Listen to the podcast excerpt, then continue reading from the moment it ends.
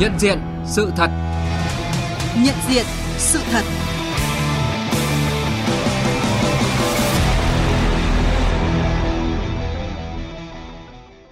Thưa quý vị và các bạn,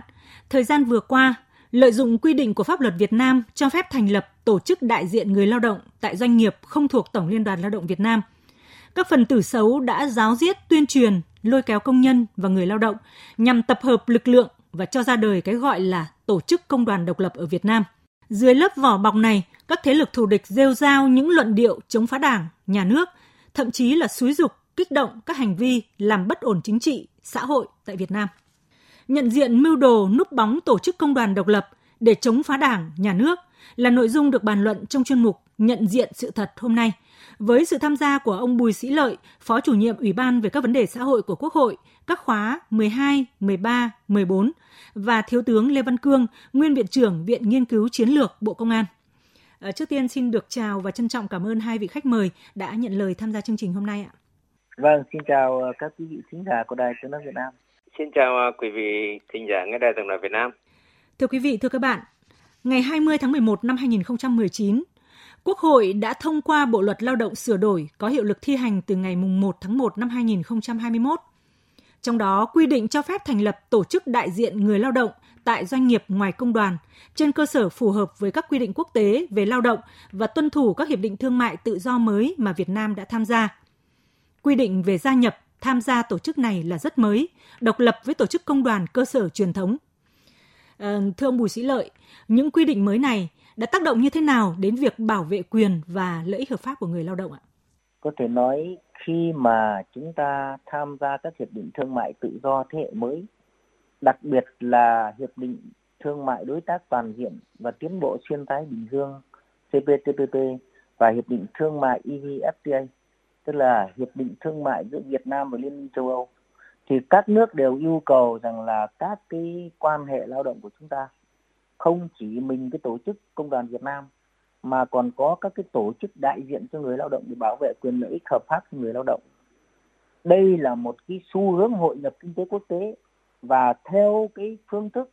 là Việt Nam đã tham gia các công ước quốc tế, tham gia các cái hiệp hội doanh nghiệp thì chúng ta phải thực hiện các cái nguyên tắc cơ bản để chúng ta hội nhập và phát triển kinh tế chính vì là đó, việc ra đời tổ chức đại diện người lao động ngoài tổ chức công đoàn Việt Nam là một cái hình thức hoàn toàn chúng ta thực hiện theo cam kết với tổ chức lao động quốc tế ILO và điều này nó không có gì ngăn cản công đoàn Việt Nam. Tổ chức này ra đời, thực chất chỉ có chức năng nhiệm vụ là bảo vệ quyền lợi ích hợp pháp cho người lao động mà không tham gia bất kỳ một cái loại hình, một cái mô hình gì khác, không tham gia vấn đề chính trị điều này nó khẳng định cái gì ạ khẳng định chúng ta càng mở rộng cái vai trò của tổ chức người lao động để bảo vệ quyền lợi ích hợp pháp cho người lao động một cách tốt hơn Vâng, như ông Bùi Sĩ Lợi à, đã nhấn mạnh thì à, Bộ luật Lao động sửa đổi đã có quy định mới, chưa từng có tiền lệ trong pháp luật lao động Việt Nam và ta không cấm đoán mà tôn trọng quyền tự do thành lập các tổ chức công đoàn. Nếu các tổ chức đó thực sự hoạt động vì quyền, vì lợi ích hợp pháp của người lao động và tuân thủ quy định pháp luật. À, thế nhưng trên thực tế thì một số đối tượng đã lợi dụng quy định mới này nhằm lôi kéo, kích động công nhân lao động trong các doanh nghiệp để thành lập các tổ chức với tên gọi là Công đoàn Độc lập Việt Nam. Thưa Thiếu tướng Lê Văn Cương ạ, à, ông nhận định như thế nào về mưu đồ của những thế lực khởi xướng và núp bóng Công đoàn Độc lập Việt Nam ạ? Về một số thế lực đưa ra cái chiêu bài gọi là thành lập cái gọi là Công đoàn Độc lập để dụ dỗ mua chuộc công nhân và những người lao động Việt Nam hình thành một tổ chức mà bản chất cái tổ chức này không phải là để bảo vệ quyền và lợi ích hợp pháp của công nhân và người lao động, mà từng bước đi đến hình thành một cái tổ chức đối lập đối với Đảng Cộng sản Việt Nam. Lôi kéo những người lao động và công nhân xa rời đảng và cố ý hay vô tình sớm muộn cũng sẽ tham gia những cái tổ chức chống lại đảng và nhà nước. Với những cái tổ chức này mình không không được ngăn chặn, mà nếu thấm vào lỗi cả một bộ phận công nhân những người lao động. Thì tôi nghĩ rằng gây ra hậu quả đặc biệt nghiêm trọng. Lung lạc niềm tin của những người lao động và công nhân đối với lãnh đạo của đảng. Lung lạc lòng tin đối với hoạt động của tổng liên đoàn lao động việt nam. Sớm muộn hình thành tổ chức để đối lập với đảng. Thậm chí khi có điều kiện thì tổ chức biểu tình bạo loạn. Bản chất cái, cái quỹ đạo đi là như vậy thôi. Vâng thưa quý vị, với mưu đồ chống phá Đảng và nhà nước, thời gian qua nhiều thế lực đã tranh thủ truyền thông quốc tế đưa ra quan điểm phiến diện và quy trục đối với hệ thống công đoàn Việt Nam, trong khi tung hô các tổ chức công đoàn độc lập. Mời quý vị cùng nghe một số thông tin sau đây. Đài RFI tiếng Việt từng có bài viết trong đó cho rằng việc Việt Nam sửa đổi luật lao động chỉ là hình thức, còn các văn bản dưới luật sẽ được xây dựng theo hướng có lợi cho cơ quan hành pháp, đẩy cái khó về phía người dân. Bài báo cũng phủ nhận vai trò của Tổng Liên đoàn Lao động Việt Nam và cho rằng chỉ có các công đoàn độc lập, không lệ thuộc bất cứ đảng phái nào thì mới thực sự bảo vệ quyền lợi của người lao động. Trong khi đó, đài BBC tiếng Việt cũng có bình luận chụp mũ rằng Tổng Liên đoàn Lao động Việt Nam là vô dụng. Đồng thời, có bài ca ngợi việc ra đời của Nghiệp đoàn Độc lập Việt Nam hồi tháng 7 năm ngoái. Theo đó, hô hào rằng phải có sự cạnh tranh giữa các tổ chức đại diện người lao động, thậm chí kêu gọi các tổ chức công đoàn độc lập sẽ được bảo vệ bởi các tổ chức bên ngoài Việt Nam. Và còn VOA, RFA, báo Tiếng Dân cũng hăng hái quảng bá cho nghiệp đoàn độc lập Việt Nam. Song thực chất, đây là tổ chức không chính danh, không có điều lệ, không đăng ký hoạt động hợp pháp tại Việt Nam. Bề ngoài thì họ tuyên bố nghiệp đoàn độc lập Việt Nam không làm chính trị, hy vọng sẽ đồng hành với Tổng Liên đoàn Lao động Việt Nam trong sứ mệnh bảo vệ quyền và lợi ích chính đáng của người lao động. Nhưng trang web của tổ chức này thì kết nối và giới thiệu một loạt tổ chức chống nhà nước Việt Nam như nghiệp đoàn FO, Lao động Việt, nhóm bạn công nhân thuộc Việt Tân, luật khoa tạp chí, hội nhà báo độc lập, vân vân. Như chúng ta vừa nghe những cái thông tin vừa rồi thì à, thưa ông Lê Văn Cương, vì sao mà chúng ta có thể khẳng định là tổ chức nghiệp đoàn độc lập Việt Nam là một tổ chức bất hợp pháp ạ? Chúng ta có thể nói, khẳng định, công khai cho mọi người biết cái gọi là nghiệp đoàn độc lập này là một cái tổ chức bất hợp pháp. Vì theo điều 46 của Hiến pháp Cộng hòa xã hội người Việt Nam năm 2013 cái điều 46 Hiến pháp nói thế này, mọi công dân có nghĩa vụ phải chấp hành pháp luật, hiến pháp và pháp luật. Tất cả mọi hoạt động công nhân trong khuôn khổ diễn ra trong hệ thống hiến pháp pháp luật Việt Nam và công dân phải có nghĩa vụ, tuân thủ nghiêm ngặt hiến pháp pháp luật. Cái gọi là nghiệp dân độc lập này không được nhà nước thừa nhận, không có tư cách pháp nhân nào cả, không có văn bản pháp quy nào để đảm bảo cơ sở pháp lý của nó thì đây là một hoạt động bất hợp pháp chứ có gì nữa. hoàn toàn bất hợp pháp Thực tiễn tại nhiều nước trên thế giới cũng cho thấy những bài học đất giá nếu mà buông lỏng quản lý đối với các phong trào công nhân, đặc biệt là khi nó được ờ, dẫn dắt bởi các tổ chức công đoàn độc lập với nhà nước. Và phong trào công nhân tại Ba Lan được dẫn dắt bởi công đoàn đoàn kết Ba Lan là ví dụ điển hình. Và chúng tôi kết nối với phóng viên Hải Đăng, thường trú tại Séc, theo dõi tình hình Đông Âu để có thêm thông tin. Vâng, thưa quý vị, năm 1980 khi Ba Lan bước vào thời kỳ khủng hoảng kinh tế xã hội – phong trào đình công đòi tăng lương, phản đối chính sách của nhà nước lan rộng khắp Ba Lan. Và đến tháng 9 năm 1980, Ủy ban Đình công Toàn quốc ra tuyên bố thành lập tổ chức công đoàn với tên gọi là Liên hiệp Công đoàn Độc lập Đoàn kết, còn gọi là Công đoàn Đoàn kết Ba Lan. Mục tiêu ban đầu mà Công đoàn Đoàn kết Ba Lan tuyên bố chỉ là đấu tranh quyền lợi cho người lao động. Nhưng sau đó, tổ chức này đã mở rộng những đòi hỏi, yêu cầu khác, bao gồm cả các vấn đề liên quan đến tôn giáo, chính trị, y tế. Tổ chức này đã được các thế lực chống cộng sản thời đó ở trong và ngoài nước hậu thuẫn và ngày càng phát triển mạnh mẽ, thu hút thêm nhiều nhóm đối lập tham gia như Liên hiệp Thanh niên Ba Lan, Hội đồng Chính trị Nhà thờ, Ủy ban Bảo vệ công nhân v.v. khiến cho tình hình chính trị, xã hội Ba Lan thời điểm đó trở nên cực kỳ rối ren. Trước áp lực từ làn sóng đấu tranh, các nhà lãnh đạo cộng sản Ba Lan phải nhượng bộ và đưa ra hai quyết định đặc biệt là chấp nhận sinh hoạt chính trị đa thành phần và chấp nhận những nghiệp đoàn độc lập ngoài khuôn khổ nghiệp đoàn của nhà nước. Và đến năm 1989, lực lượng công đoàn đoàn kết đã giành thắng lợi trong cuộc tổng tuyển cử, dẫn đến sự mất vai trò lãnh đạo của Đảng Công nhân Thống nhất Ba Lan và sự sụp đổ của chế độ xã hội chủ nghĩa ở Ba Lan vào thời điểm đó. Cảm ơn phóng viên Hải Đăng với những thông tin vừa rồi. Thưa ông Bùi Sĩ Lợi, từ thực tiễn tại Ba Lan thì chúng ta phải cảnh giác như thế nào trước các tổ chức chống chính quyền ẩn sau lớp vỏ bọc công đoàn độc lập như vậy ạ? thì chỗ này chúng ta phải coi cái hoạt động của cái công đoàn đoàn kết Ba Lan coi các cái tổ chức chính trị mà công đoàn các nước đã trải qua để làm cho cái đảng cộng sản nó yếu đi thì chúng ta phải coi đây như là một bài học và chúng ta phải củng cố, xem xét và chúng ta khi thành lập thì chúng ta phải hết sức cẩn thận. Và cái quan trọng là chúng ta phải giáo dục cái đoàn viên công đoàn, người lao động của chúng ta nhận thức cho đúng bản chất chính trị, nhận thức cho đúng cái việc bảo vệ quyền lợi ích hợp pháp cho người lao động. Không phải đơn thuần chúng ta tham gia những cái cuộc như vậy. Thì tôi cho đây là một cái cuộc cách mạng mà chúng ta phải chiến đấu và dứt khoát là đối với bất kỳ một nước nào. Khi phát triển cái tổ chức đại diện của người lao động này thì người ta nghĩ ngay đến đa nguyên công bằng nhưng mà nguyên tắc của đảng cộng sản việt nam là đảng duy nhất lãnh đạo. Thì rõ ràng công đoàn Việt Nam được hiến pháp quy định và luật luật công đoàn quy định rằng là tổ chức chính trị xã hội duy nhất của giai cấp công nhân Việt Nam và bảo vệ quyền lợi ích hợp pháp cho tất cả người lao động. Và chúng ta biết rằng là bộ luật lao động, luật việc làm các cái luật có liên quan đến lao động là chúng ta đều điều chỉnh cả lực lượng lao động mà có quan hệ lao động, tức là làm việc trong doanh nghiệp, và kể cả lực lượng lao động phi chính thức, tức là làm việc không có quan hệ lao động thì công đoàn đều phải tham gia bảo vệ cái quyền lợi ích hợp pháp. Ví dụ như là đảm bảo cái tiền lương tối thiểu. Chúng ta rất lưu ý chỗ này và coi đây như là một bài học để khi chúng ta cho hình thành cái tổ chức đại diện người lao động bắt đầu có hiệu lực từ mùng 1 tháng 1 năm 2021 này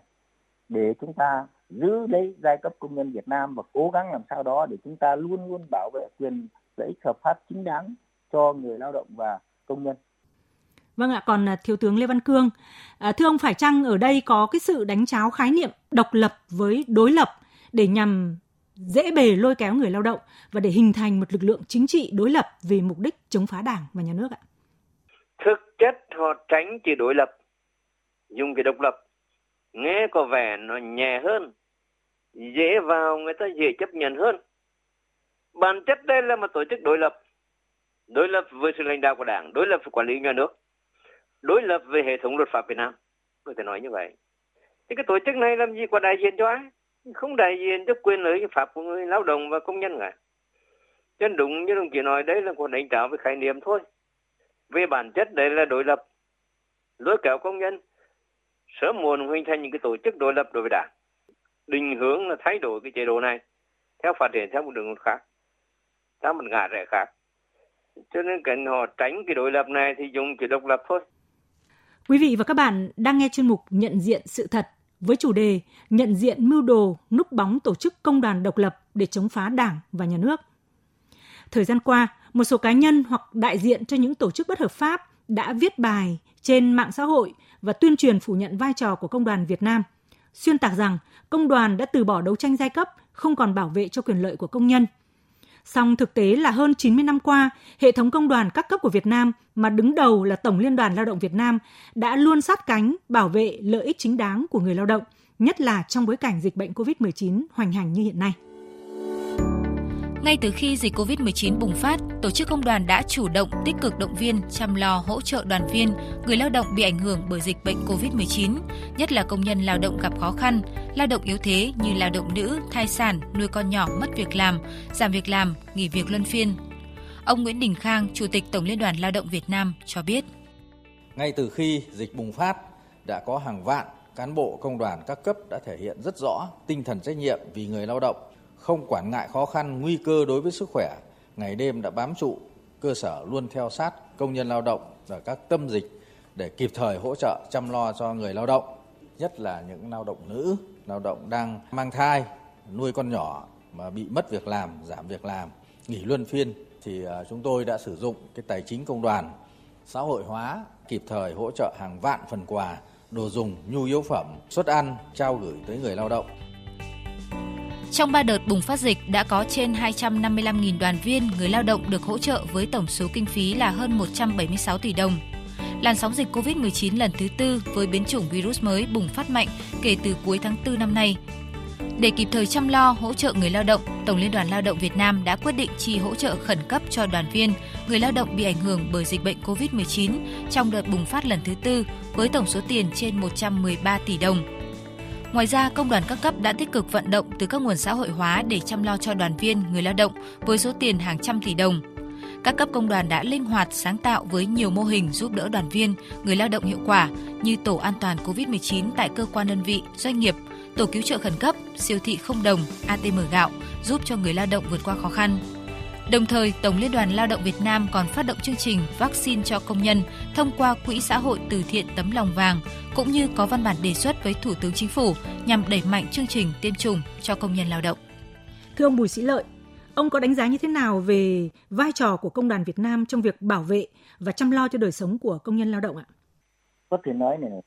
Công đoàn Việt Nam là một tổ chức chính trị đã đánh vác cái vai trò sứ mệnh lịch sử trong suốt hơn 90 năm qua là rất xứng đáng với giai cấp công nhân Việt Nam.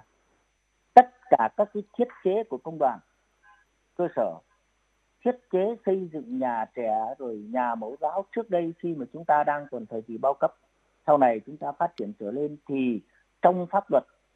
bộ luật lao động, trong luật công đoàn thì luôn luôn nêu cao vai trò của công đoàn là chăm lo đời sống vật chất tinh thần cho người lao động tham gia ký kết thỏa ước lao động tập thể, tham gia để mà thỏa thuận về tiền lương tối thiểu vùng, bảo vệ quyền lợi ích hợp pháp cho người lao động. Đây là một tổ chức được đánh giá là hoàn toàn có sức mạnh. Và chúng ta hiểu rằng là tất cả các đồng chí chủ tịch tổng liên đoàn lao động Việt Nam đều là ủy viên ban chấp hành trung ương đảng, đều có vai trò trọng trách đảng giao lên vai để mà lãnh đạo giai cấp công nhân Việt Nam. Chúng ta phải khẳng định là như vậy. Tuy nhiên trong hoạt động của mình. Và trong suốt quá trình phát triển, từ cái khi mà chúng ta chuyển bao cấp sang cơ chế thị trường, thì công đoàn Việt Nam của chúng ta cũng có những vấn đề tồn tại hiện hữu. Chúng ta phải khẳng định là như vậy.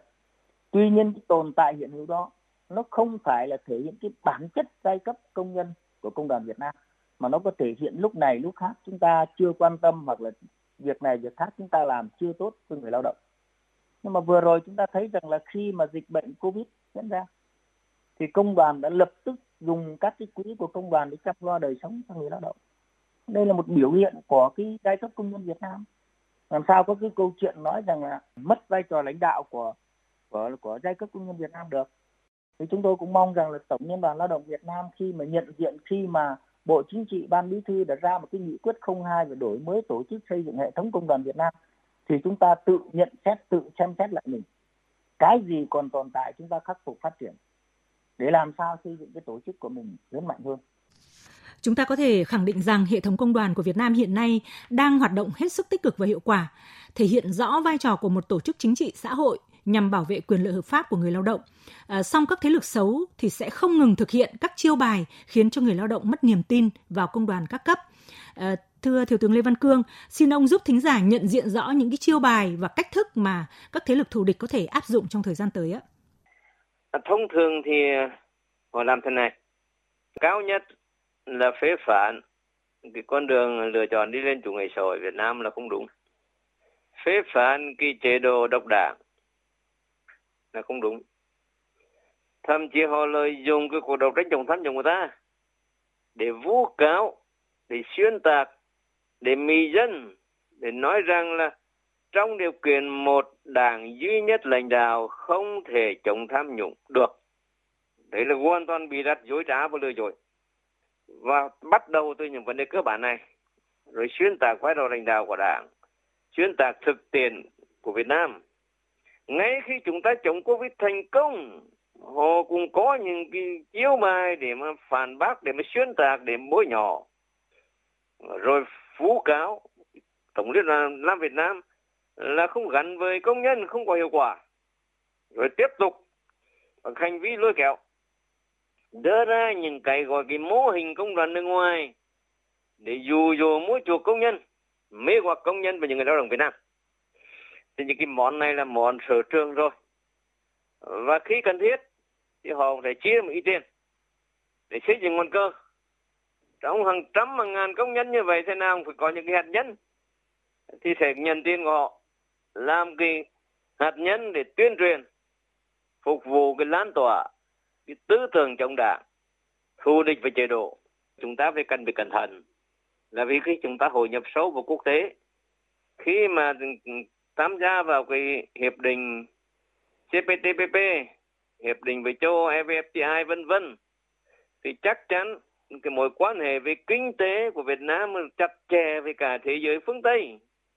mà thông qua con đường kinh tế là xâm nhập vào truyền bá những tư tưởng sai lầm kích động chống đảng kéo nước vào nên những cái đấy là những cái thủ đoạn quen thuộc họ đã làm đang làm và tiếp tục làm có thể nói như vậy thưa ông Bùi Sĩ Lợi trong bối cảnh này thì chúng ta cần làm gì để mà ngăn chặn những việc uh, những cái sửa đổi trong bộ luật lao động về lĩnh vực công đoàn bị lợi dụng để thành lập hội nhóm với các mục đích xấu và chống phá chính quyền ạ? Cái đầu tiên ấy, bộ luật lao động đã được khẳng định và đã được Quốc hội thông qua và có hiệu lực thi hành từ tháng 1 năm nay. Thì chính phủ phải hướng dẫn cho đúng tinh thần của bộ luật lao động. Đấy là cái điều quan trọng. Thứ hai là tuyên truyền giáo dục để cho giai cấp công nhân, người lao động, người ta hiểu rõ được vấn đề đó. Đấy là vấn đề quyết tâm chính trị của chúng ta. Thì chúng ta phải khẳng định rằng là trong quá trình tổ chức triển khai thực hiện thì các doanh nghiệp cơ sở, chúng ta phải hết sức xem xét, thực hiện cho đối đúng quy định của pháp luật. Khi người lao động, người ta chưa tham gia vào tổ chức công đoàn, người ta muốn thành lập cái tổ chức đại diện của người lao động để bảo vệ quyền lợi ích hợp pháp cho một cái nhóm lao động nào đó, thì chúng ta hoàn toàn cởi mở cho phép, nhưng phải đúng theo quy định của pháp luật. Phi chính trị chỉ bảo vệ quyền lợi ích hợp pháp cho người lao động thôi đó chính là vấn đề chúng ta khẳng định cái cái hệ thống pháp luật của chúng ta đúng đắn. Rất mong là trong quá trình tổ chức triển khai thực hiện, các cơ quan quản lý nhà nước, tổng liên đoàn lao động việt nam,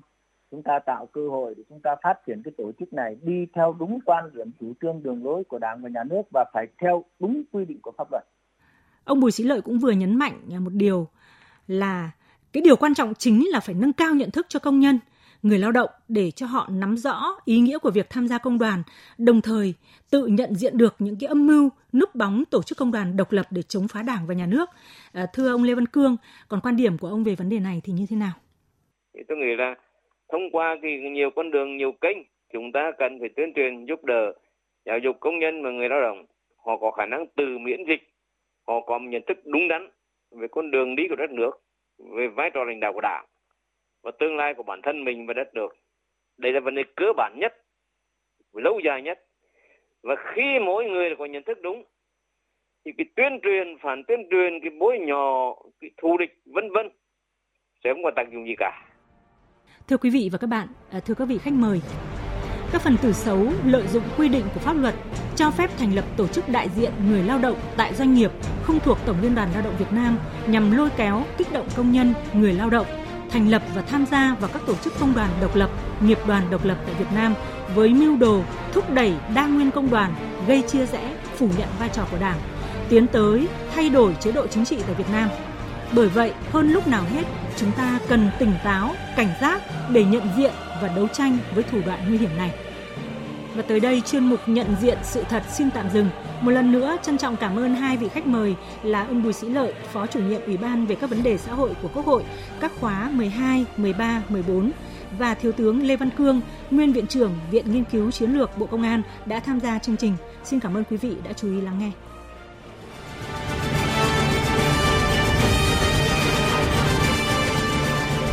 Nhận diện sự thật